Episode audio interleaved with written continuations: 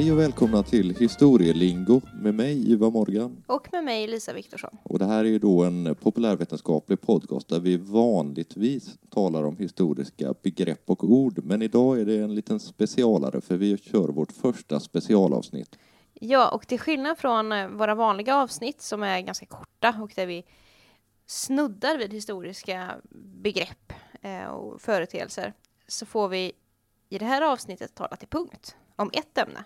Precis, och idag så är det en person vi ska tala om. Och det är inte vilken person som helst, utan det är Sveriges första världskändis. Kanske en av de mest kända svenskarna som har levt. Kanske den kändaste. Det skulle jag absolut vilja säga, för hon var en rockstjärna i sin tid.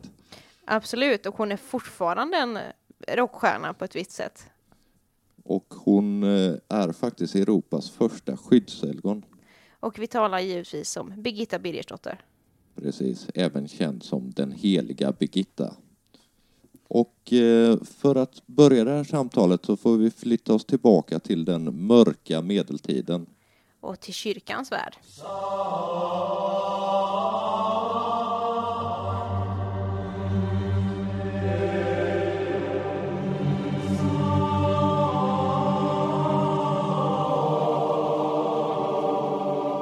Men vi tar det väl från början. Absolut. Eh, Birgitta föds 1303 i Uppland, i Roslagen. Och vad var det då för Sverige som hon föddes in i? Hur, hur såg samhället ut? Det är ett väldigt ungt Sverige. För att Sverige som vi känner det idag med, som, med nationalstat, det fanns ju absolut inte under medeltiden. Utan eh, landskapen hade en större betydelse. Landskapen hade en enorm betydelse. Det, de, Sverige var liksom lite löst sammansatt av olika landskap. Man kan säga att landskapen var som självstyrande provinser med egna lagar, så kallade landskapslagar. Och eh, Birgitta, hon växer upp på Finsta gård eh, i Uppland och hon växer upp i en väldigt välbärgad familj. Ja, det stämmer absolut för att hennes pappa hette Birger Persson och han var lagman. Och lagman var liksom det högsta hönset i det specifika landskapet där lagmannen verkade. Lagmannen var alltså den som, som bestämde över landskapslagen kan man enkelt säga. Men han var inte bara lagman, han var även riddare. Det är fint ska det vara. Ja, absolut. Och han var även representerad vid hovet. Så att Birgitta växer upp i samhällets absoluta elit. Precis, här snackar vi aristokrati på hög nivå. Ja, precis. Och eh, Birger Persson då. En sak som han gör, eller gjorde i livet, finns ju kvar idag. Ja, du tänker såklart på Uppsala domkyrka. Exakt. Det var Birger Persson som eh, grundade upp Uppsala domkyrka. Han var en av dem som tog initiativ för att börja bygga den här väldigt pampiga domkyrkan. Ja, och än idag så kan man ju se hans sarkofag i, Uppsala, i Uppsala domkyrka. Ja, och på den här, den här eh, hans gravplats där, den är ganska intressant för där har han faktiskt bilder på hela sin familj. Och det är ju då den första avbildningen av Birgitta som vi har. Så det är väldigt spännande faktiskt. Så det kan man än idag åka dit och se. Det är hugget i sten, så att Det är säga. hugget i sten kan man säga. Men det här med landskapen och deras egna lagar, det kommer ju att ändras lite grann under 1300-talet. Det, det gjorde det. Ehm, under Birgittas levnad så får vi ju den första rikstäckande lagen som kallas då Magnus Erikssons landslag. Och Magnus Eriksson var ju även kung under största delen av Birgittas liv. Jag tänker lite så här, hans kungliga höghet Karl den 16 Gustavs landslag, det måste ju vara skidlandslaget. Ja, ja, ja, ja kanske. Det flög kanske inte riktigt i skämtet, men det var lite kul var Kanske det. inte riktigt. Eh, eh, ja, vi går vidare. Ehm, jag tycker vi har talat lite om Birgittas far, Birger. Mm. Ehm, vi kanske också ska tala lite om hennes mor, Ingeborg hette hon. Ingeborg Bengtsdotter. Och ehm, hon blev i tvångsgift med Birger Persson i Det- väldigt unga år. För vi får ta, om vi talar lite om äktenskapet på den här tiden, i de här samhällsklasserna så var det ett eh, det var ett maktmedel liksom. Man skapade relationer med andra makthavare genom att gifta bort sina döttrar. Ja, till skillnad från idag så var ju äktenskapet först och främst, i alla fall i eh, aristokratiska kretsar, eh, en politisk allians. Mm. Och eh, Birgittas mor är i 12-årsåldern när hon gifts med Birgittas far. Och eh, Birgittas mor blev inte speciellt gammal. Hon blev 30 år. Och när hon dog så hade hon fött sju barn. Det är ganska många Och- på ganska kort tid. Ja, och Birgitta är eh, eh, själv, själv var ett barn när hennes mor eh, går bort då förstås. Hon är 12 år gammal. Och ska vi säga någonting om hur Birgitta var som barn? Ja, absolut. Det är väldigt intressant faktiskt. För hon var ju redan från början en ganska religiös människa, får man väl säga. Ja, det var hon. Hon var spirituell och hon hade starka upplevelser redan som barn. Och de första synerna, de får hon hemma på Finsta gård i, i en grotta. Och Finsta gård finns ju naturligtvis inte kvar, men den här platsen som Birgitta växte upp på, det är fortfarande en va- viktig vallfärdsort för, eh, för katolska pilgrimer idag. Mm. Och det säger någonting kanske om Birgittas status, liksom som en historisk aktör som har överlevt genom hur många århundraden som helst, liksom, och fortfarande en central gestalt inom den katolska kristendomen. Ja, det är ju ingen annan i alla fall svensk eh, historisk aktör från medeltiden som har den eh, statusen som Birgitta har idag. Men eh, de här eh, upplevelserna räknar hon kanske inte riktigt som de uppenbarelser då som hon får senare i livet, som vi kommer komma tillbaka till. Nej, hon skulle kanske vilja kalla dem visioner eller något i den stilen. Ja, eh, upplevelser. Hon, så att hon redan, redan som barn har hon en, eh, en väldigt stort intresse för det religiösa livet. Och när modern dör, när Birgitta är 12 år, så, så hamnar hon i en liten tvist med sin far, Birger. Ja, för då är hon- giftasmogen liksom. Hon är 12 år gammal och då, då är det helt okej under den här tiden att gifta bort barn i den här åldern. Ja, eh, vilket ju för oss idag låter ju helt orimligt att eh, ett barn som går i årskurs fem skulle gifta sig. Men eh, under medeltiden så var det här inte helt ovanligt. Och under medeltiden i aristokratiska kretsar så var äktenskapet eh, en politisk allians. Sen senare, längre fram i historien, så har det kanske inte varit det i samma utsträckning då. Så att, eh, och även giftermålsåldern har ju efter medeltiden blivit väldigt mycket högre. Som tur är. Som tur är. Ehm, I alla fall, Birgitta är 12 år gammal och hon vill ägna sitt liv åt Gud. Men det funkar ju inte om man är en eh, spelpjäs i det svenska liksom, aristokratins schackspel om makt. Nej, det här är någonting som Birger inte vill lyssna på. Utan han vill gifta bort Birgitta. Och han väljer ut en lämplig gemål och det blir en man vid namn Ulf Gudmarsson. Ja, och Birgitta har lite tur med valet av sin tillkommande. Att det i alla fall är en eh, man som är i samma, något sån här samma generation som henne själv. Han är fem år äldre. Så han är 18. Ja.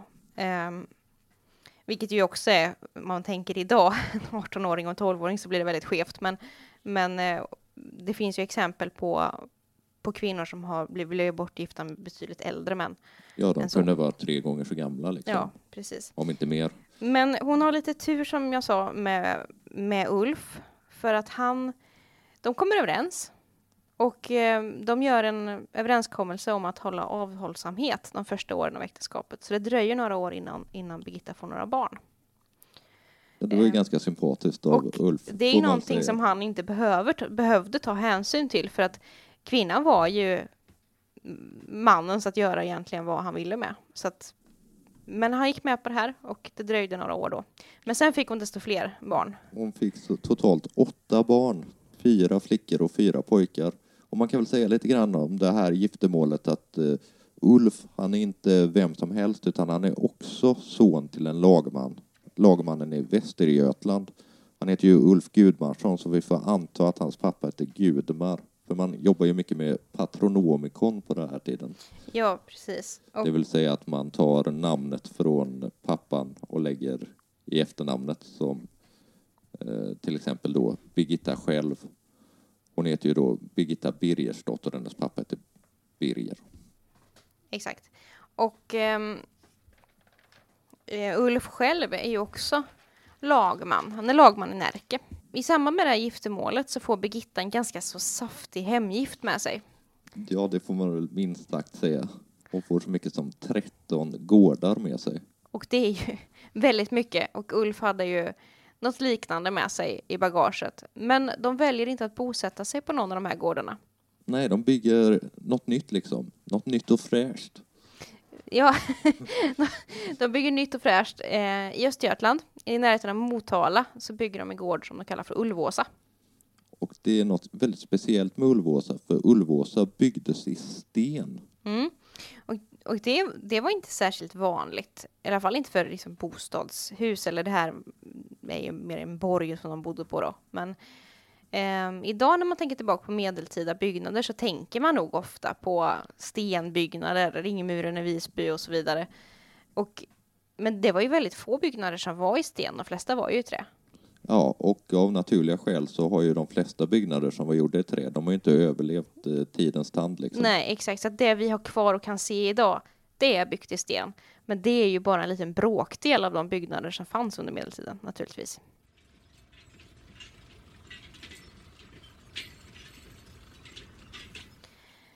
Men vi, vi snuddade lite innan vid att Birgitta ville hänge sig åt det religiösa livet Mm. istället för att gifta sig.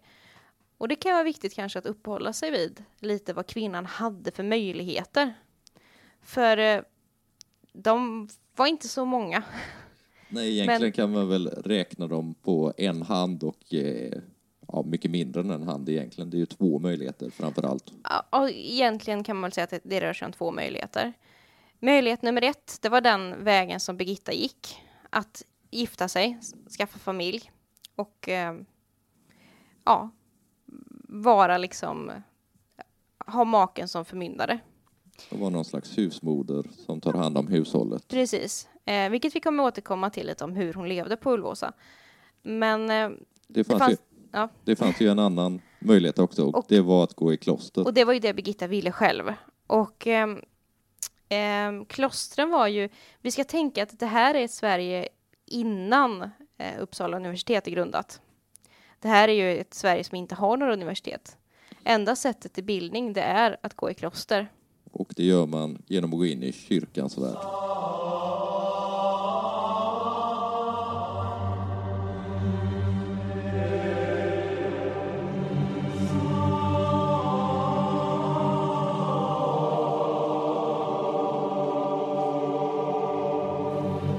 Exakt.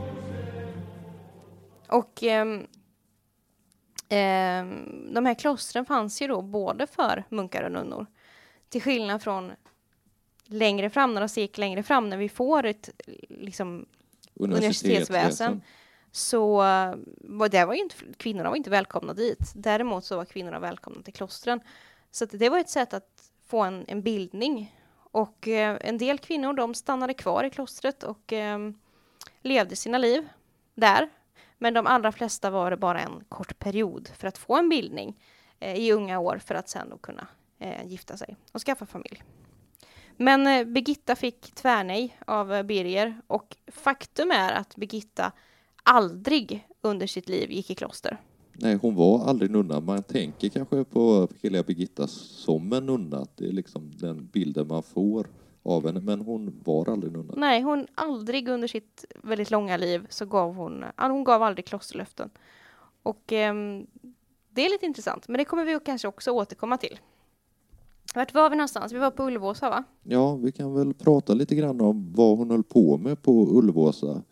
Eh, hon levde som lagmanshustru där. Men hon hade ja, ett intresse för filantropi kanske vi skulle kalla det idag också. Ja, hon hade ett starkt samhällsengagemang och hon eh, ville gärna hjälpa de svagaste i samhället. Så till sitt hem eh, på Ulvåsa så tar hon eh, sjuka och prostituerade. Och eh, vi ska väl säga att katolska kyrkan i Sverige under medeltiden hade väldigt mycket makt. Mm. Och var det någonting kyrkan inte tyckte om så var det prostitution. Nej, det kötsliga överlag var ju inget bra. Och att som from kvinna som Birgitta var beblanda sig med prostituerade. Det var ju något som inte sågs med blida ögon. Men hon kom väl undan i och med att i sitt sammanhang så var hon en av de mest högst ansedda personerna. Eh, hon hade en så stark samhällsställning att hon kunde göra det här. Ja, det, det, om vi pratar lite grann om hennes ställning. Det syns ju väldigt mycket om vi ser på kung Magnus fru, Blanka av Namur, eller Blanche som hon hette från början. Eh, hon går ju liksom nästan i skola hos Birgitta på Ulvåsa. Mm. Till en början så eh, Blanka då kan ju av förklarliga skäl inte någon svenska. Utan hon kommer till Birgitta på Ulvåsa och får lära sig dels att tala svenska, men kanske framför allt lära sig hur man driver ett hushåll. För Birgitta var ju den som var, tog hand om Ulvåsa och var den som bestämde över väldigt stor stab av tjänstefolk. För Ulf, Ulf, han, höll ju på med sin, eh, sina lagmannagrejer. Ja, och eh, åkte iväg på olika möten och saker, vad han nu höll, höll på med. Men Birgitta var ju den som, som i mångt och mycket bestämde över det liksom, dagliga arbetet på Ulvåsa. Och det fick då Blanka lära sig. Och senare så får ju också Birgitta en plats i eh, Blankas hov och blir... Eh, Hovmästarinna Ja. om jag inte minns fel. precis. Eh, Blanka är också en intressant eh, karaktär i svensk historia. Ja, det, det för ju tankarna till en ramsa. Ja, jag tror många som barn har, har sagt det, en ramsa som handlar om Blanka, men som man kanske inte vet handlar om Blanka. Och det är den klassiska rida, rida, ranka, hästen heter Blanka, vart ska vi rida? Så, och så vidare. Eh, och och det, det kommer ifrån drottning Blanka. Eh, men åter till Birgitta.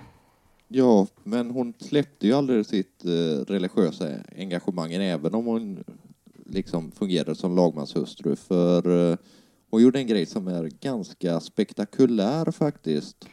Ja, av allting hon gjorde i sitt liv så är det här någonting som väldigt få känner till, men som jag kanske tycker är det mest spännande av allting som hon, som hon gör i livet. Hon, eh, alltså den katolska kyrkan i Sverige, alla mässor, alla skrifter var på latin. Mm. Och tjänstefolket på Ulvåsa, de kunde inte latin. Nej, men Birgitta tyckte att de också skulle kunna ta till sig Herrens ord. Så hon översätter faktiskt delar av Bibeln, vilket är väldigt spännande. Hon är ju först med att översätta Bibeln till svenska. Och det här är någonting som är ganska bortglömt för att i skolan får man ju lära sig att det är Gustav Vasa som översätter eh, Bibeln och ger ut av Gustav Vasas bibel som är den första på folkspråk i Sverige. Eh, och Gustav Vasas bibel var i och för sig, den gavs ut i hela landet. Birgittas översättning sträckte sig ju kanske inte utanför Ulvåsa. Men ändå, hon översatte bibeln, delar av den. Vilket också visar på hennes engagemang, dels religiösa engagemang men också hennes någon slags omsorg över tjänstefolket. Ehm, mm. Äktenskapet om Ulf. Ja, det, det blev ju ett ganska långt äktenskap. De var gifta i hela 28 år, Mm, så det är ganska länge. Ja, med medeltida mått mätt så är det väldigt länge. Och Idag också kanske. för det mesta var det väl ett ganska bra äktenskap, men de eh, nådde någon slags punkt där det nästan brakade samman lite. Ja, de, verkar ha haft det ganska så, jag vet inte, harmoniskt. De verkar i alla fall inte ha eh, haft större problem under de här eh, åren på Ulvåsa. Men eh, det sker en vändning och eh, Ulf agerar på ett sätt som nog många idag skulle ta ut en skilsmässa av. Och jag talar inte om eh, otrohet. Nej, vi får tala om en av deras döttrar som heter Märta, som eh, vid den här tiden är 13 år gammal. Och som tiden var så tycker ju Ulf att nu är det dags att gifta bort henne. Och Birgitta vill inte tro sina öron. Hon vill absolut inte gifta bort Märta vid 13 års ålder för att hon själv har blivit tvångsbortgift som eh, 12-åring och även hennes mor har blivit det i väldigt unga år. Och hon vill inte se sin dotter också bortgift så ung. Och framförallt så vill hon inte se henne bortgift till den, tilltänkta blivande- svärsonen då. Nej, för han var... Han var i och för sig riddare, men han hade ett litet annat yrke också. Han var kapare och var ganska allmänt känd som ett eh, råskinn av rang.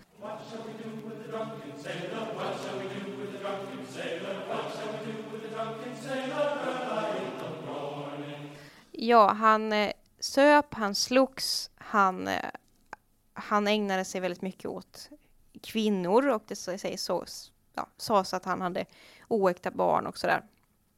Och han var väldigt mycket äldre än eh, Märta. Men eh, Ja, Ulf, ingen svärmorsdröm. ingen svärmorsdröm, men Ulf ser de här politiska eh, konsekvenserna av det här äktenskapet och tycker att det här är ju jättebra, så han struntar i Birgittas ord och gifter bort henne i alla fall. Och konsekvensen, det blir ju att Birgitta blir rosenrasande. Hon blir hon, hon tänder snett som bara den och blir, hon blir skitförbannad helt enkelt. Och ställer till scener och svär och skriker och kastar sig på golvet om man kan tänka sig. Och eh, eh, skilsmässan var ju inget alternativ i 1300-talets eh, svenska aristokrati. Nej. Utan de fick ju försöka lösa den äktenskapliga krisen. Och hur gör man det?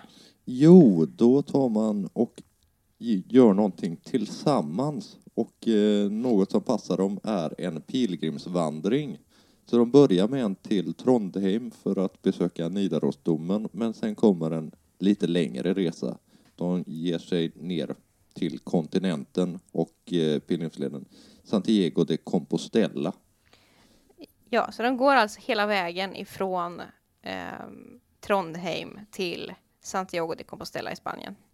Det är långt. Det är väldigt långt. Men det här med pilgrimsfärder, det var ju en central del för aristokratin. Eh, och eh, hennes, Birgittas familj hade gjort sådana här tidigare i tidigare generationer och eh, hennes far hade till och med träffat den dåvarande påven en gång. Ja, och det, det säger ju någonting om vilken familj Birgitta föddes in i. För det var inte alla som fick träffa påven. Absolut inte. Utan hennes far Birger var ju den, tillhörde ju den absoluta liksom, toppskiktet eh, i Sverige. Och ehm, ja, Ja, vi kan ju nämna något om kyrkan och påvens makt under den här tiden. Den katolska kyrkan var liksom den stora universella auktoriteten. Ja, absolut. Och eh, påven idag är ju en religiös ledare i förstone. Medan på medeltiden så var han ju också en världslig ledare på något sätt. Absolut, och det gällde att hålla sig väl med honom. Sen så får vi säga att kyrkan också var en mötesplats. Det var, det var genom kyrkan man fick till sig information. Ja, det var det ju. Det var absolut en eh, plats för eh, dels eh, informationsspridning men även förstås propaganda och sådär. Men det var ju också där man träffade folk. Ja, absolut. Och eh, det låg liksom i den tidens normer att man skulle gå i kyrkan för annars så kunde man bli utsatt för något väldigt otrevligt, nämligen kyrkotukten. Och det ville man inte. Eh, och det var ett skamstraff. Och det kunde ta sig uttryck i lite olika, eller på lite olika sätt. Till exempel så kunde man bli spottad på sig. Eller Ja, spottad på. man kunde bli, som sagt det fanns många olika, olika sätt att, eh, att bli utsatt för det. Skamstock till exempel. Då får man stå fast eh, i en planka så har man ett hål för huvudet och två för, en, för vardera hand så man står där. Eh, man kan också få stå på en pall i kyrkan till allmän beskådan. Ja, inget kul. Ehm, och man kan också bli kanske det värsta då och det är att bli fäst vid skampåle. Och då blir man fastkedjad vid en påle på en offentlig plats i samhället. Och det är okej för folk att spotta på den här personen. Eh, hånskratta och spotta eh, på den här eh, personen som står vid skampålen. Ja, nej, inte särskilt trevligt faktiskt. Inte alls. Inte alls. Vill man se, se hur, hur det ser ut att stå vid skampålen så kan man titta på Bergmans Det sjunde inseglet. Ja, just det. Där finns det en scen där en kvinna står fast vid en skampåle utanför en kyrka och hon eh, skriker eh, hjärtskärande och gråter hysteriskt. Eh, och folk spottar på henne. Så det kan man ju titta på om man, om man inte har något bättre för sig. Så kan man, kan man kolla upp den scenen. Men det, det är en bra film för övrigt, så den kan man ju rekommendera ändå kanske. Nu kommer vi på sidospår. Nu kommer vi på sidospår. Åter till Santiago de Compostela. Det handlar ju då om att besöka Sankt Jakobs grav. Och eh, under den här tiden så var ju Europa ganska sargat. Vi hade dels ett krig mellan England och Frankrike som eh, såklart satte sina spår, men digerdöden, denna vedervärdiga sjukdom, hade ju satt sina spår också. Så det var ett sargat Europa de tog sig ner igenom. Det var det. Och eh, vi kanske ska säga någonting om eh, Santiago de Compostela. Det är ju fortfarande ett pilgrimsmål. Ja, man får en pilgrimsmussla, är det inte så, när man är klar? Ja, man får köpa i alla fall mm. ett halsband med en skal av en pilgrimsmussla. Eh, alla pilgrimer som når eh, katedralen där Jakob ligger begravd i Santiago de Compostela. Och det är väl det är populär, det är kanske är en av de populäraste pilgrimslederna. Och eh, man börjar, brukar ju börja på franska sidan och vandra. Eh, fast man kan börja lite var som helst. Till exempel i Ulvåsa. Det tog ju väldigt lång tid när de gick från Sverige, så det, det var inget man gjorde under fem veckors semester direkt. Nej, men det, men det är som sagt en vanlig pilgrims led, dels för förstås för djupt troende katoliker, men även för folk som inte alls är religiösa, för att det är, det är en trevlig promenad, helt enkelt. Och eh, vad gör man när man kommer fram till eh, Jakobs grav då? Man kysser en eh, staty av Jakob i nacken, för att det ska tydligen bringa väldigt mycket tur. Ja, det ska ge tur till den som gör det i livet. Men, eh, och de gör det här eh, Birgitta och Ulf. Och sen så tar de sig, sen är det dags att ta sig hem. Mm. Och så stannar de i Frankrike. Ja, innan vi går vidare kanske vi ska säga något. Du var inne på digerdöden. Ja. Och eh, i samtiden då så var det ju ganska många som trodde att digerdöden var Guds straff för människors synd. Och det kan ju låta väldigt hårt idag. Det kan låta väldigt men, hårt. men Birgitta var ju en anhängare av den här eh, teorin. Hon trodde verkligen att det här var Guds straff. Det till människorna. Ja, vad sa du? De stannar i Frankrike? De stannar i Frankrike för att Ulf blir plötsligt väldigt, väldigt sjuk och Birgitta börjar frukta för hans liv. Men då händer någonting. Hon får en uppenbarelse. Ja, den första... Riktigt stora, eller vad man ska säga. Ja. Det är, det är en ängel som kommer och talar om för henne att det är inte någon fara att Ulf kommer att överleva och de kommer kunna komma hem till Sverige. Och hon tackar och bockar och, de, och Ulf blir frisk faktiskt, tillräckligt frisk i alla fall för att de ska kunna ta sig vidare och de börjar den långa promenaden upp till Sverige. Och på vägen hem så stannar de vid Alvastra kloster som var ett munkkloster. Men där är olyckan framme. Ja, där blir Ulf väldigt mycket sämre och han dör strax efter ankomsten till Alvastra. Och det här är väl någon slags brytpunkt i eh, Birgittas liv, mm. får man säga. Här är, hon, Birgitta är 40 år när Ulf dör. Och det är en ganska skaplig ålder på medeltiden. Det får man verkligen säga. Eh, folk blev sällan så gamla, faktiskt. Eh, så att vara 40 år idag, det är ju, det är ju ingen ålder. Men, eh, men på medeltiden så var 40 år, då, då var man ganska gammal. Man var, ja, man var till åren kommen. Um, men hon bör, det börjar ett nytt kapitel i Birgittas liv. Ja, för hon, tre dagar efter att Ulf uh, har gått bort så tar hon av sig hans ring, bröllopsringen, och slänger den. Och, ja, och man kan ju tänka sig, Ulfs familj var ju inte jätteglad över att nej. hon slänger vigselringen när han, innan han knappt har kallnat. Liksom. Nej, precis. För att då förkunnar den att hon ska bli Kristi brud icke att uh, förväxla med... Åsa Waldau. eller... eller någon av alla andra som har kallat sig Kristi brud genom historien. Ja, det kanske vi ska, ska säga någonting om att det här att kalla sig Kristi brud, det är ju någonting som har varit igenom hela den kristna historien varit ganska vanligt. ehm, ganska många kvinnor som kallar sig Kristi brud.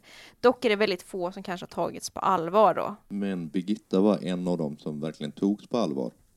Hon var ju då 40 år gammal, som vi sa, när Ulf dog. Och eh, efter det här så börjar de här eh, synerna eller visionerna, uppenbarelserna, de börjar komma på allvar hon får flera, flera stycken.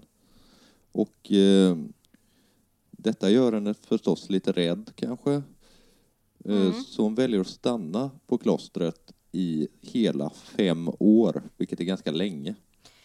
Ja, man kan tänka sig att hon kanske blev lite rädd, men hon blev nog också ganska, hon var nog lite beredd på det.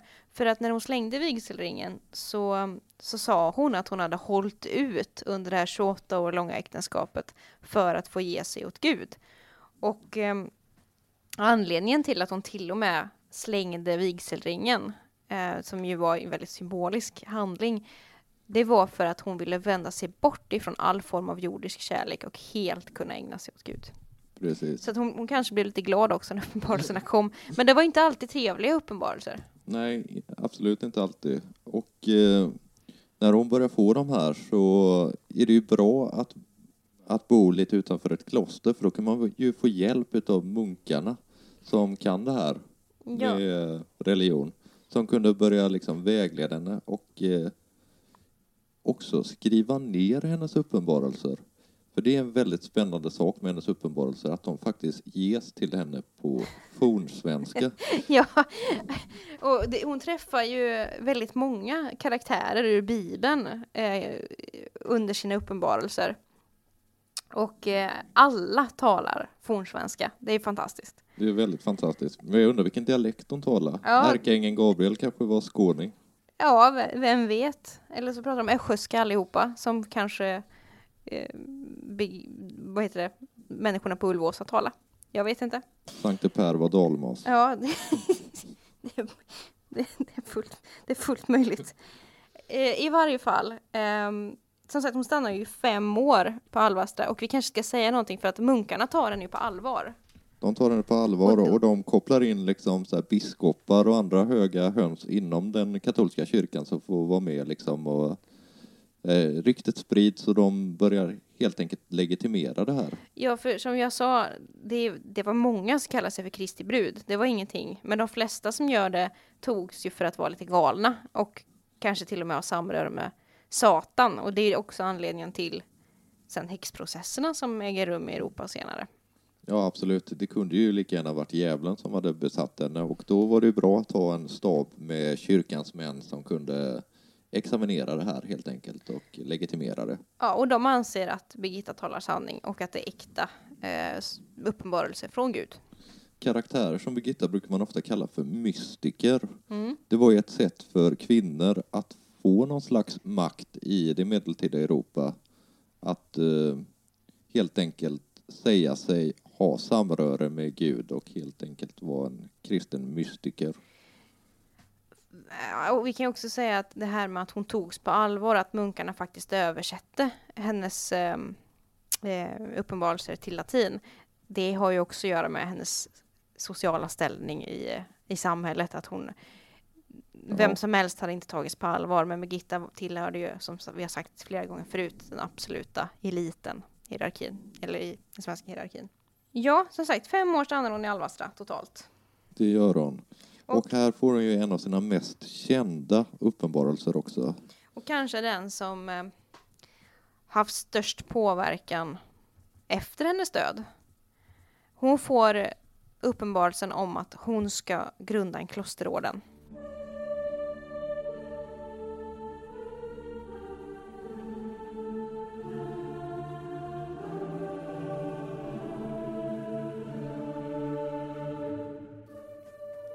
Och eh, det tar ganska lång tid för henne att få hela den här uppenbarelsen. Den kommer stötvis. Och hon får inte bara veta att hon ska grunda en klosterorden, hon får också exakta mått. Man Alltså kan- fysiska mått på hur, hur klosterkyrkan ska byggas. Jag tänker mig lite grann som ja, du vet, en, eh, om man tänker på munkar på medeltiden så, så målar de väldigt fina bilder i biblar och så. Jag tänker mig en IKEA-manual ritad Mm. i den stilen. Lite så var det. Precis, lite så sån här eh, husmodul som man kan köpa idag. Ett attefallshus. Ja, ett Eller något. Ungefär. Men i de här uppenbarelserna så får hon då exakta mått, exakta färgnyanser, Det är ju väldigt spännande. vilken typ av glas, hur stora fönsterglasen ska vara, vart de ska vara placerade, hur höga pelare ska vara, hur högt taket ska vara, vilken typ av sten som ska användas. Hon får allting levererat av Herren. Det är väldigt spännande för då vet man ju Herren Guds eh, preferenser.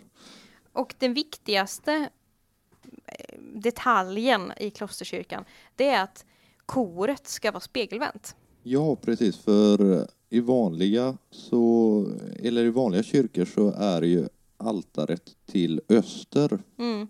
För det var där munkarna fick vara enligt seden i kyrkan. Men hon spegelvände hela så att altaret ska vara till väster istället så att det skulle passa nunnor bättre.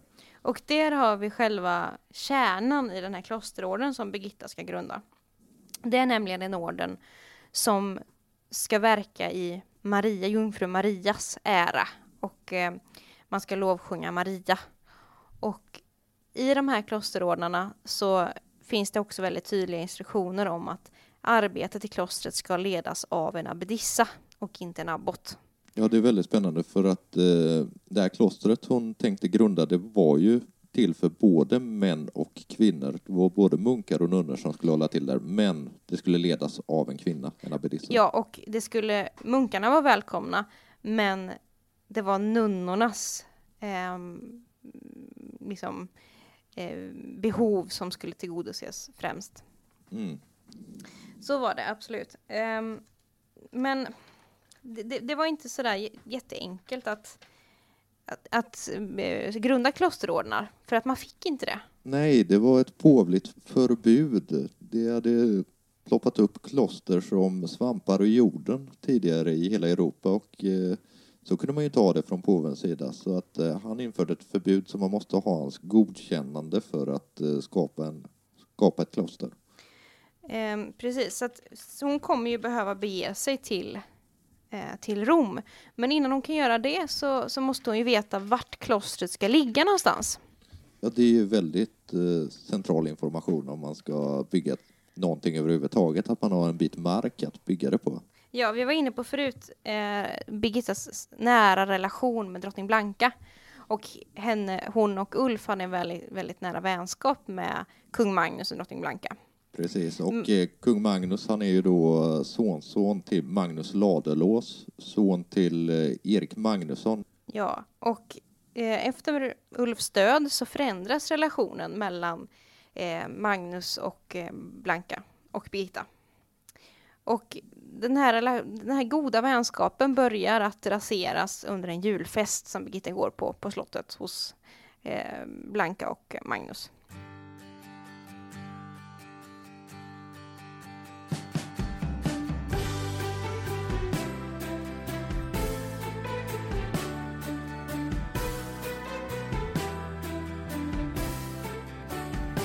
För det är inte bara Birgitta som kommer på den här festen. Nej, det gör också själva... Ja, vad heter det, eh, den aristokratiska eliten i Sverige också, men inte bara den heller. Nej, för att eh, själva födelsedagsbarnet kommer och förväntar sig en gåva. Ja, En födelsedagspresent.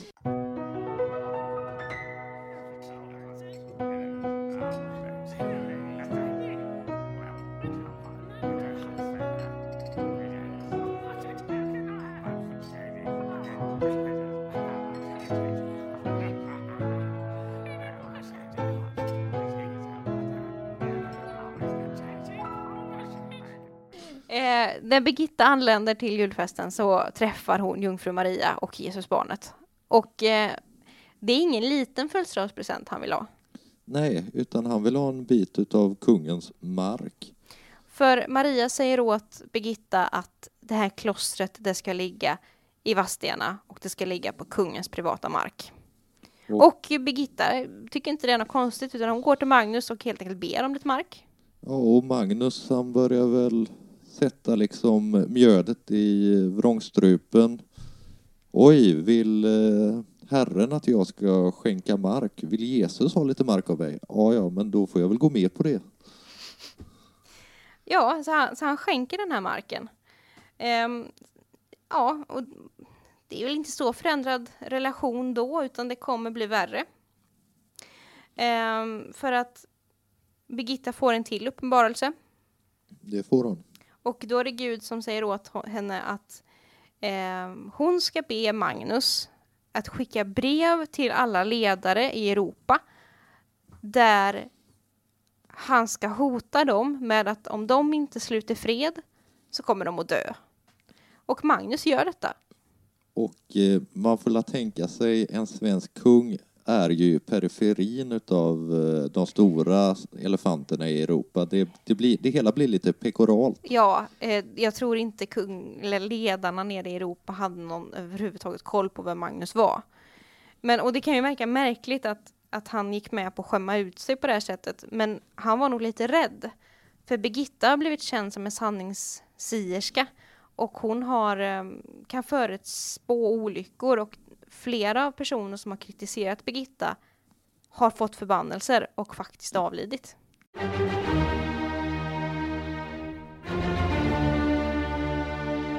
Och då, då gäller det ju liksom att hålla sig väl med henne. Så att han skickar iväg det här brevet och man kan ju tänka sig hur det mottogs i Europa. Där kommer den här lille fjanten ifrån Norden och tror han har något att säga till om. Ja, ni kan ju tänka er alltså, vara ledare i, säg Frankrike. Och så får du ett brev ifrån en kung eh, någonstans norrifrån som verkar lite galen och han skriver att en tant har sagt åt honom att de ska mäkla fred. Eh, jag tror inte att det här togs på allvar någonstans utan kung Magnus blir liksom eh, ett skämt i hela Europa. Det får man väl absolut säga. Och då är han inte så glad längre. Nej, det är kanske inte det roligaste han har varit med om. Men vi kan nämna lite om Birgitta, vad hon själv höll på med på den här tiden. Mm. Hon späkte ju sig själv. Det gjorde hon. Ehm, Den här klosterorden som hon ska grunda har tre ledord. Det är ödmjukhet, kyskhet och fattigdom. Ja, och den här anledningen till att det här ska vara Marias orden, det är att det ska införas mer moderlighet i samhället. För att om man instiftar kloster till Marias ära och trycker på moderligheten så eh, kommer världen bli fredligare. Ja, hon tänkte att kriget ute i Europa mellan England och Frankrike framför allt, det var liksom männens verk. Det var de som stod bakom det där, Mm. så att mer moderlighet skulle ge ett fredligare och bättre samhälle. Så hon var ju på många sätt väldigt långt före sin tid, kan man säga. Jo, men hon, som sagt, eh, fattigdom var ju en, eh, ett av ledorden. Och ehm, eh, Birgitta levde väldigt enkelt i sin, eh, ja, i sin tillvaro i Alvastra. Hon bodde ju inte på klostret utan utanför då. Och där gillade hon att sova på golv, direkt på stengolvet. Ja, det är en typ av späkning. Hon eh, gillade även att bränna sig själv med varmt vax. Ja, man smälte ljus, ljusvax och eh, så hällde man det över sig. Och sen så gillade hon även att tugga på liksom så här beska rötter. Ja, ju mer, ju mer illasmakande desto bättre.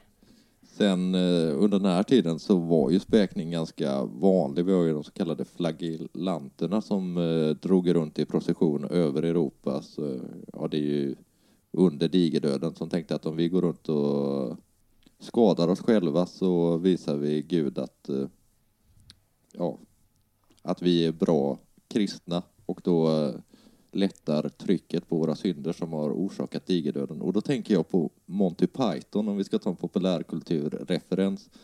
Eh, I jakten på den heliga graal så finns det en procession med flagellanter som går runt och sjunger Vi är Jesu Domine, dona Jesu requiem. Och sen så slår de sig själva med en stor bibel i huvudet. Väldigt roligt. Ja. Um, jag tror Birgitta hade varit väldigt skeptisk till Monty Python. Det tror jag också. Hon får, under sin tid i Alvastra får hon en sista liksom, stor uppenbarelse. innan det är dags att ge sig av till Rom. Ja, för att det här... Hon skulle ju redan träffa påven angående det här med klostret. Men sen så får hon också en uppenbarelse som säger att påven inte ska bo i Avignon utan att han ska komma tillbaka till Rom. Och eh, påven, eller påvedömet, hade haft sitt säte i Avignon ganska länge. Sen 1309 då det var en fransk härskare som hette Filip den fjärde som på något sätt tog liksom kontroll över påvedömet som på den tiden var lite svagare än det var under resten av medeltiden. Förmodligen på grund av eh, ja, en tvist om kyrkoskatten. Och då eh, utsåg han en egen påve och flyttade egentligen hela påvedömet till Avignon och påven under Birgittas tid bodde fortfarande i Avignon. Ja, och eh, den här uppenbarelsen Birgitta får, den handlar om att påven ska tillbaka till Rom och annars kommer påven dö. Och det, det, det var ju någonting som Birgitta i alla fall tyckte att alla skulle ta på eh, grövsta allvar. Ja, och som jag sa tidigare, många av de här äh, dödsdomarna hon har spridit runt sig har ju också eh, realiserats. Och sen så helt plötsligt så kommer det ett rykte i hela Europa att 1350 då ska påven faktiskt vara i Rom för något slags firande. Och eh, det här hör ju Birgitta. Och för att ha en god marginal så ger de sig iväg 1349, alltså ett år innan. Ja, ehm, men det uppstår problem. Det Påven kommer inte. Nej, han dyker inte upp alls. Birgitta åker ner till Rom och sitter där och väntar för påven ska ju komma, men han dyker inte upp och sen så väntar hon och väntar. Hon väntar faktiskt i 20 år. Ja, och hon bor under tiden i eh, palatsliknande, palatsliknande hus som hon hyr av påvens bror och där hon har utsikt över en basilika. Mm. Vi kan ju nämna lite grann om eh, vad Birgitta höll på med medan hon var i Rom. Mm. För det var ju ganska lång tid att vänta i 20 år, så något måste man ju sysselsätta sig med. Och det är Rom som hon får kanske flest uppenbarelser i hela sitt liv. Hon sitter ju ändå och väntar i 20 år. Ja, och, och ehm, en, en återkommande uppenbarelse det är att om kvällarna när hon sitter på sin kammare så kommer det ner en ängel. Precis. Och eh, ängeln liksom förmedlar kunskap. Och Birgitta själv säger att hon är ett språkrör. Och det är ju första gången ordet språkrör används i eh, svenskan. Så Miljöpartiet har heliga Birgitta tacka för en hel del.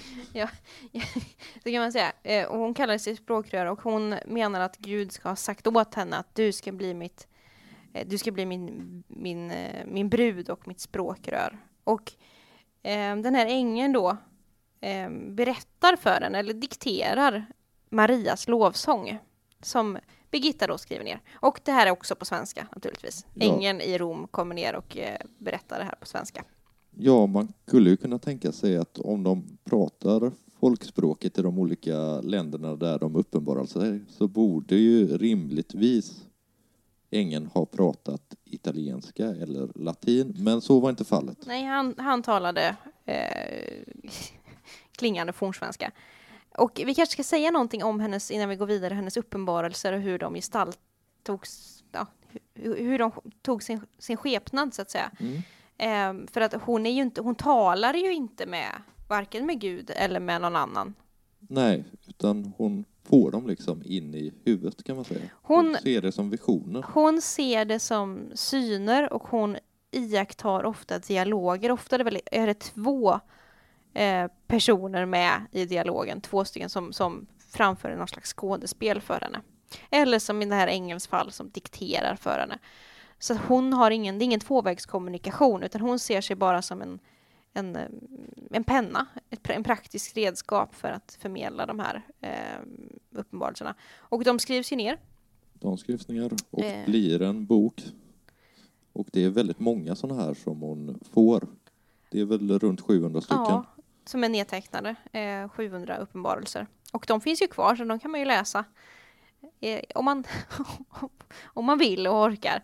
Du har väl Ehm, läst några? Jag har läst några och det, det är ganska intressant eh, läsning. Eh, men också lite tålamodskrävande. Ja, det kan jag tänka mig. Jag har faktiskt inte varit i kontakt med dem. Men vi kan ju la nämna något annat hon gör i Rom. För hon, eh, hon lever ju fortfarande asketiskt liksom. Hon är ofta ute och tigger på gatorna. För det ligger ju liksom i linje med de budorden hon har tagit för, sitt, för sin klosterverksamhet. Ja, och hon späker sig. Och eh, i Rom så har hon en tagelskjorta och späker sig med. Och vad är då en tagelskjorta? Ja, det är ju ett, ett klädesplagg, en tröja som är eh, otroligt otymplig, obekväm, stickande, kliande och eh, klaustrofobisk att ha på sig. Och eh, den här finns ju då kvar, Birgittas tagelskjorta. Den finns faktiskt eh, i, inglasad eh, att beskåda i Rom idag. Och det är ju spännande faktiskt. Det finns en del annat eh, kvar efter Birgitta att man kan, som man kan titta på, men det kommer vi tillbaka till. Det kommer vi nog tillbaka till. Hon får ju också en ganska morbid gåva i Rom, för hon Mm. tar sig till eh, den katedral där Paulus är begravd. Och det var inte kaffe hon blev bjuden på, om man säger så. Nej, utan jungfru Maria uppenbarar sig och ger henne ja, lite av sin egen bröstmjölk. Och tanken med den här då är att hon, Birgitta ska ta med den till Vadstena så att den ska finnas där. Samtidigt så händer lite andra övernaturliga saker. Eh, även i den här katedralen så hänger ju ett krucifix på Jesus och den börjar helt plötsligt sucka och lägger sitt huvud på sned och kollar ner på Birgitta. Så det, det händer saker. Ja, det händer saker. Den börjar liksom leva, det krucifixet. Så att hon, på dagarna så går hon, hon, hon tigger, hon ber, hon går fram och tillbaka mellan olika katedraler. Framförallt besöker hon då Paulus och eh, Petrus gravar. Och eh, skriver ner den här lovsången till Maria och andra uppenbarelser. Men hon ägnar sig inte enbart åt det sakrala utan hon lägger sig in i det rent profana. Och eh, Magnus som vi har diskuterat mycket, han blir väl ganska putt på henne kan man säga när hon börjar ja, när hon börjar kritisera honom helt öppet för hon får en uppenbarelse. Ja, Som så ofta. och eh, det här är, eh, vad ska man säga, nådastöten i vänskapen med kung Magnus. Hon begär helt enkelt att han ska abdikera. Ja, för det är ju det är inte hon som tycker det utan det är ju där uppifrån liksom som hon har fått instruktioner om att så här måste det bli nu. Och eh, Magnus känner väl så här, ja okej, jag har skänkt bort min mark, jag har skämt ut mig i hela Europa. Men jag tänker fasen inte lämna den svenska tronen. Nej, det, nu sätter han ner foten. Där, där fick det vara nog liksom. Ja, och eh, vad gör då Birgitta när hon inte får som hon vill? Hon blir arg. Hon blir arg och hon börjar sprida ut lite rykten. Ja. Eh, och de här ryktena består i att kung Magnus då ska ha eh, kärleksrelationer med andra män. Och hon kallar honom för kung Smek. Och det här var ju inte något som var accepterat i den tiden. Absolut inte. Det var, Det, det var ju inte, det var ju, det var ju olagligt. det var olagligt. Så att eh, Magnus blir nog ganska putt på det här och samtidigt hon börjar även att kritisera hans eh, maka, drottning Blanka. Mm. hennes forna vän liksom ganska öppet också så relationen surnar kan man väl säga. Ja, det, det kan man säga. Eh, och den här vänskapen lagas aldrig. Eh, Och det är inte bara Magnus och Blanka hon är på, utan hon ger sig på egentligen alla lagmän och olika typer av politiska ledare i Sverige. Ja, egentligen hela Europa. Ja, till höger och vänster. Hon skickar förbannelser och krav åt alla möjliga håll.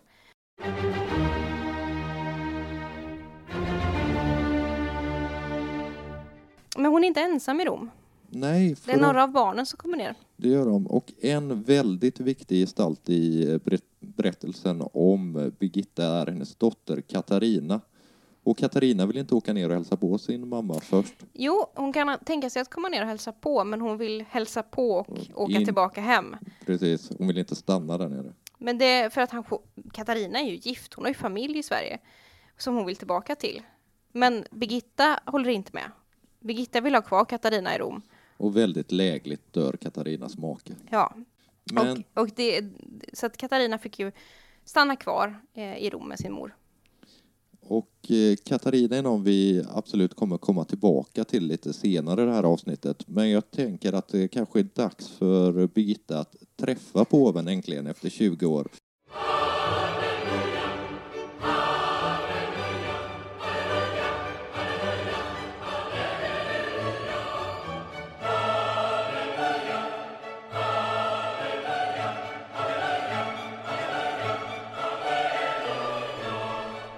Har hon ju faktiskt med sig två andra barn, sönerna Karl och Birger. Ja, och det brukar väl ofta vara så att barn skäms över föräldrar. Men i Birgittas fall var det tvärtom, utan hon skämdes kopiöst över sina söner.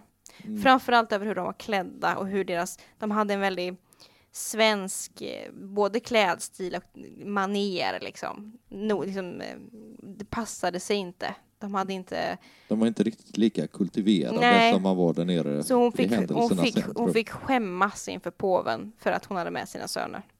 Och då, då ska vi säga att hennes söner var ju riddare och lagmän de också, så att det var ju... de, de var ju eh, väldigt eh, aristokratiska och, eh, och så vidare. Men i, övrigt så går väl i alla fall till en början det här mötet med påven ganska bra för påven ställer sig positiv till det här med ett nytt kloster och en ny klosterorden och eh, tycker att det, ja, det är en bra idé. Däremot det här med att han ska flytta tillbaka till Rom, där säger han blankt nej. Ja, det vägrar han. Han ger henne tillstånd att starta Vadstena kloster, men han vill inte flytta tillbaka. Och eh, då kan man ju tänka att Birgitta kanske kunde vara lite nöjd med friskt vågat hälften vunnet, så att säga, och gå därifrån tacksam och åka hem och bygga sitt kloster. Men det gör hon inte, utan hon gör som så många gånger förut. Hon blir rosenrasande. Ja, och sin vana trogen så följer en förbannelse. Hon säger till påven att om han åker tillbaka då kommer han vara död ganska snabbt efteråt. Och han dör en månad efter hemkomsten till Avignon.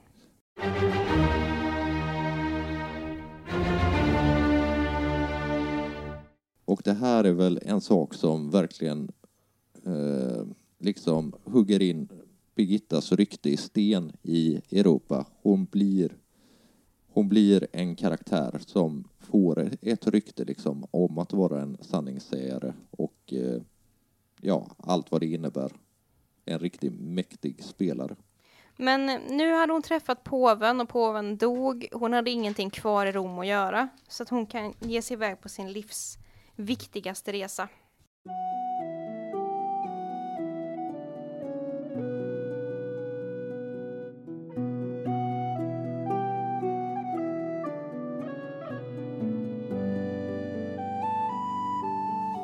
Ja, för att eh, vi har ju nämnt lite grann med, med pilgrimsfärder och när du till exempel hennes första var till Trondheim. Men om eh, man tänker att Trondheim var en helig plats så är det ingenting emot vad det heliga landet var. Nej, precis. Och hon tillsammans med Katarina, de hoppar på en båt och eh, åker då till, eh, till det heliga landet. Och Birgitta är, hon är ganska gammal här, hon är runt 70. Ja, det är hon. Och hon är inte i speciellt god eh, fysisk hälsa och form. Men de börjar eh, i Betlehem. Ja, för eh, där får hon en väldigt stark uppenbarelse för hon får faktiskt uppleva Jesus förlossning. Ja, eh, hon får vara med och eh, det går väldigt snabbt. Ja, enligt hennes redogörelse så är det inte likt någon förlossning hon någonsin bevittnat eller varit med om. Nej, det, var, det, det här var något helt annat än hennes egna förlossningar på Ulvåsan så att säga. Och det gick väldigt snabbt, det var väldigt rent och det var pompa och ståt och det är möjligt, och det gick så snabbt så hon var inte helt säker, men det var möjligt att Jesus faktiskt föddes ur jungfru Marias huvud. Ja, hon- Birgitta tror att det, var, att det var så, men det gick så snabbt så hon kan inte svära på det. Men om det var en ganska vacker och eh, trevlig eh, uppenbarelse så är nästa uppenbarelse hon får inte riktigt lika. Nej, absolut inte. Vi kan ju i och för sig lägga till att, att den här äh, födelseuppenbarelsen då, att Jesus föddes ju rentvättad. Ja, han var superren. Eh, och det var inget blod. Nej, ingen Nästa blod alls. uppenbarelse däremot innehöll en hel del blod. Ja, då eh, får hon ta sig till Jerusalem och eh, där får hon ju då en uppenbarelse av korsfästelsen. Ja, hon bestämmer sig, trots att hon är i dålig form, att hon och Katarina ska vandra via Dolorosa. Mm. Och det finns 14 platser längs med Via Dolorosa där Je- Jesus var med om olika saker.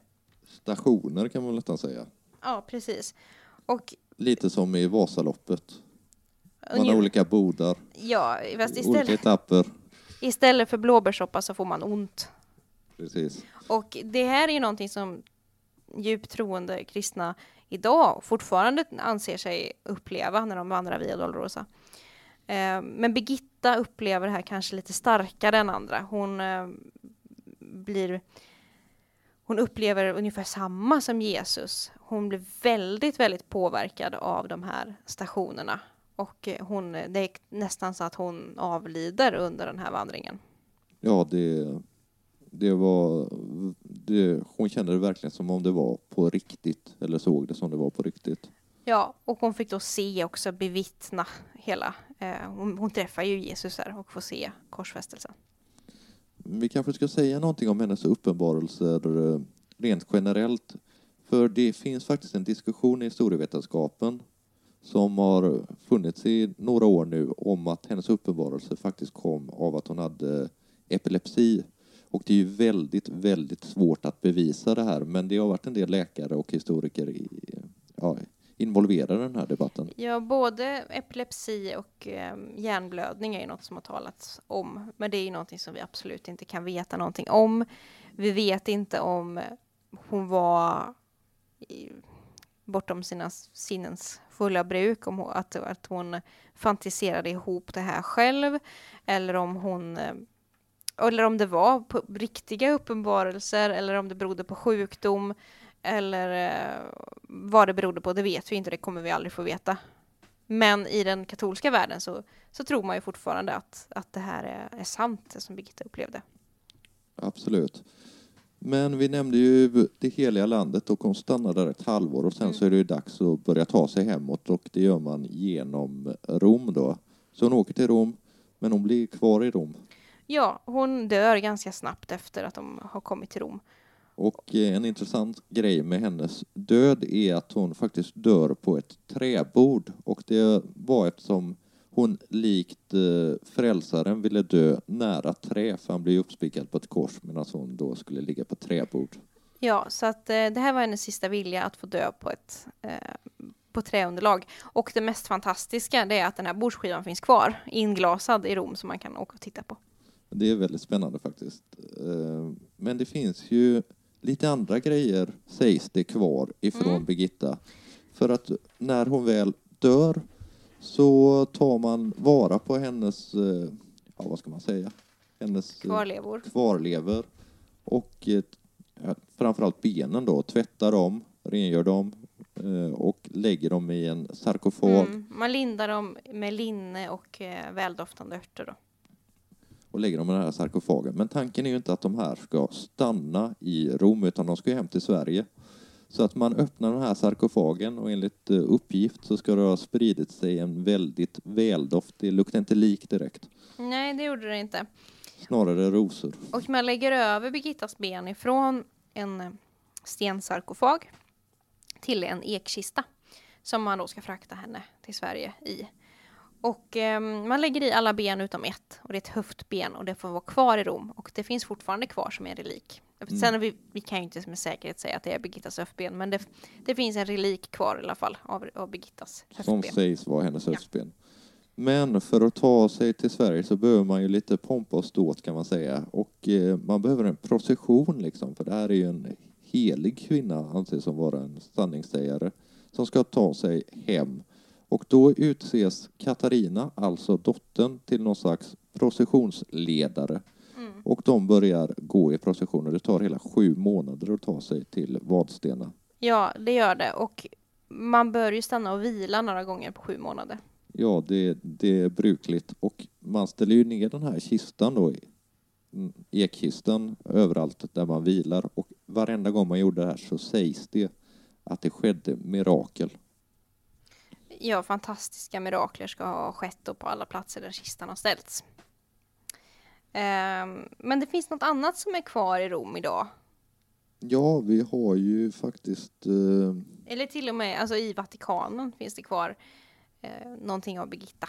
Ja, för att uh, det finns en staty på Peterskyrkan som föreställer Birgitta och det säger väl någonting liksom av om hennes ställning hon är ju den enda svensk som helgonförklarades fram till för några år sedan då det kom en annan kvinna som hette Elisabeth Hesselblad. Ja, och eh, det ska vi säga två stycken kanoniserade helgon Ja, det, som påven har kanoniserat. det finns ju massa semihelgon också för ja, längre tillbaka i historien så kunde även ärkebiskopar och så utse helgon och där har vi ett helgon som Erik den helige till exempel. Men, Ja, totalt 60 stycken sådana här. ehm, ehm, ja, vad ska man kalla dem? fullblod, eller halvblodshelgon. Ja. Men sen så kom det någon förordning så att då var det bara påven som utsåg helgon. Och då, så i Sverige har vi bara två fullblodshelgon. Det är Mm. Birgitta och Hesselblad. Jag tänker vi kommer tillbaka till Hesselblad strax. Jag tänker bara om vi ska, processionen, Mm, den kommer ju till Vadstena. precis. Och ehm, det här klostret har ju börjat byggas. Det har det sannerligen. Ehm, det behövs en abbedissa. Och det är då dottern Katarina som uh, utses som den första abbedissan i Vadstena kloster. Och ehm, Birgittas ben läggs i relikskrin. Mm. Och något som är ganska intressant är att ännu idag så finns det två kranier på Vadstena som är någon slags reliker. Och de här sägs då vara Birgittas och Katarinas kranier. För Katarina blir ju också med tiden, ja, hon blir inget helgon men hon blir salighetsförklarad som är snäppet ja, under precis. helgon. Som med Birgitta då, hon var ju inte helgon under sitt liv, utan Nej. det är någonting som blev efter. Och först blir man saligförklarad och sen blir man helgonförklarad då. Så att dottern Katarina blev efter sin död saligförklarad.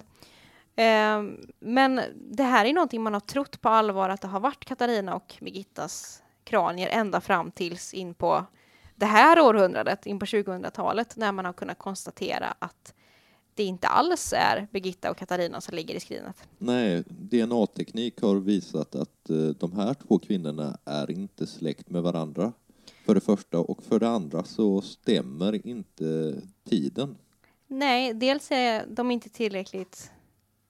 Eh, alltså, de, de kan inte komma från 1300-talet. Och det är till och med fel ålder på de här kvinnorna. Det är inte rimligt att eh, åldern skulle stämma. Nej, Så det är med all säkerhet inte Katarina och Birgitta, utan det är två andra kvinnor, kvin, kvinnor som ligger i detta skrinet. man kan ju undra vems skallar det är som ligger där egentligen. Ja, och var fram, framförallt kanske varför man har lagt dit dem. Och vem som gjorde det en gång i Och tiden. när man gjorde det. Ja, det lär vi aldrig få Nej, reda på. det vi aldrig får veta. Eh, och det ligger en del andra ben där också som man inte heller vet om det är vems, vems det är eller om det är så. Det kan vara någon som är Birgittas, vem vet, men eh, kranierna är i alla fall inte, inte det. Ehm, men eh, så startar man ju då klosterverksamheten i Vadstena Mm. med Katarina som abbedissa. Men det blir inte så långvarigt.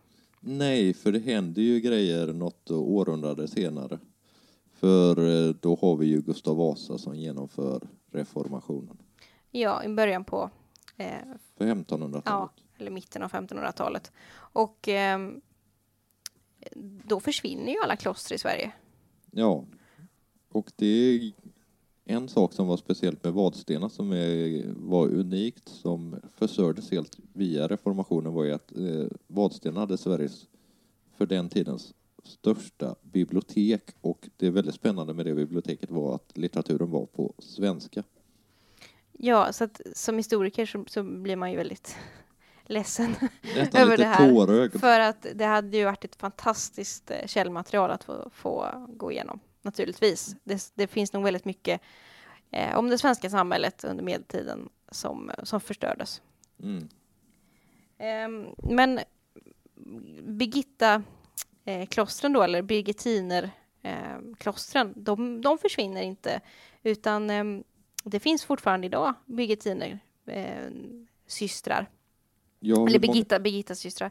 hur mycket är det? Är det Ett 50-tal någonting som finns i hela världen? I hela världen finns det ett 50-tal idag och det är ju då de här ordrarna eh, har ju då verkat i Birgittas anda och en av de här alla nunnor som har verkat i Birgittas anda, anda genom historien då är då Elisabeth Hesselblad så att hon är ju en, själv en Birgittas syster eller var själv en Birgittas syster Mm. så, som sen då helgon förklarades Ehm, för att hon fick också uppenbarelser.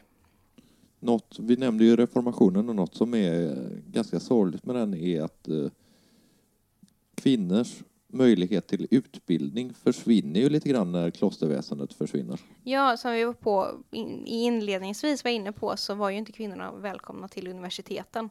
Och eh, det innebar ju att den chansen till bildning som, som kvinnor hade i klostren, den försvann. Och, så det är ju det är någon, någonting negativt som reformationen eh, förde med sig. Men som sagt, det finns kvar Birgittasystrar och det finns en klosterorden i Sverige, i Vadstena. Dock inte i samma lokaler som man hade under medeltiden, utan det är moderna lokaler som klostret ligger i, men klosterkyrkan finns ju kvar. Och klosterkyrkan är ju det riktigt häftiga. Det var ju där som eh, ritningarna kom via Ja. den här medeltida IKEA-manualen. Så om ni åker till Vadstena klosterkyrka eh, någon gång så kan ni titta på pelarna och fönstren och, och så vidare och tänka att det är Birgittas ritningar som, eh, som eh, ligger till grund. Då kan man ju se vilken smak Gud hade. Det kan man göra. Eller Maria, eller vem det nu var som, som eh, bestämde måtten. Jag vet inte. Och det var ju bråda dagar ganska länge i Sverige när det gällde att vara katolik. Det var förbjudet. Det var först Mm. på 1860-talet vi får total eh, religionsfrihet här i landet. Och eh, 1973 så välsignas nuvarande eh, klostret i Vadstena av eh, påven. Och efter det då så har man kunnat haft sin verksamhet. Visst har man en speciell Birgitta-dag? Det har man. Till och med två Birgittadagar. Okej. Det finns en internationell eh, helgondag, hennes riktiga så att säga helgondag. Det är den 23 juli. Mhm. Sen finns det också en eh, svensk helgondag och eh, Birgittadagen är då den 7 i tionde, alltså 7, 7 oktober. Och sen så har vi alla helgons dag också där Birgitta måste vara införlivad på något sätt.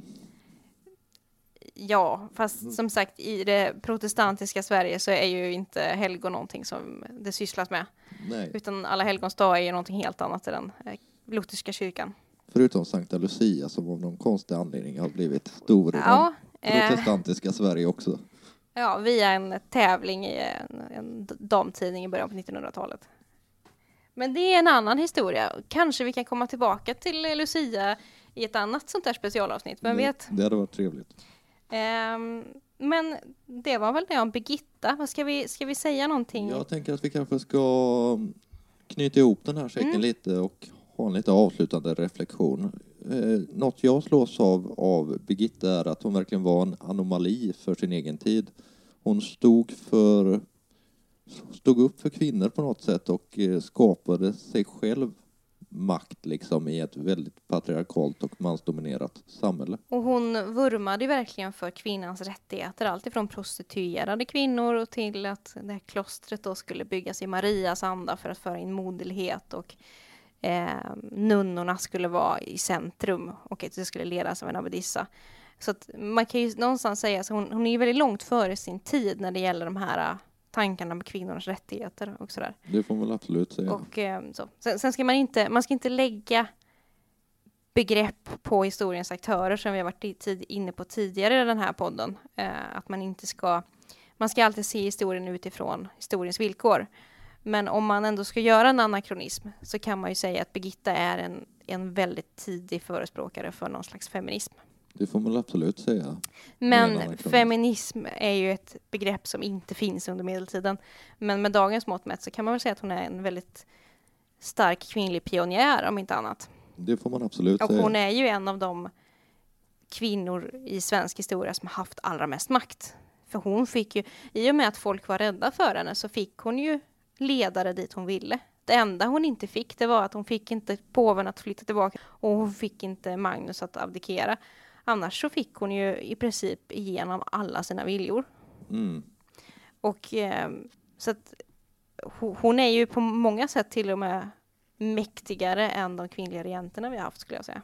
Ja, det finns ju en annan väldigt mäktig kvinna under det här århundradet också, 1300-talet. Mm.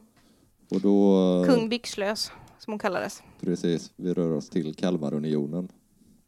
Och eh, drottning Margareta, som eh, inte alltid var uppskattad och av hennes motståndare kallades hon kung Byxlös.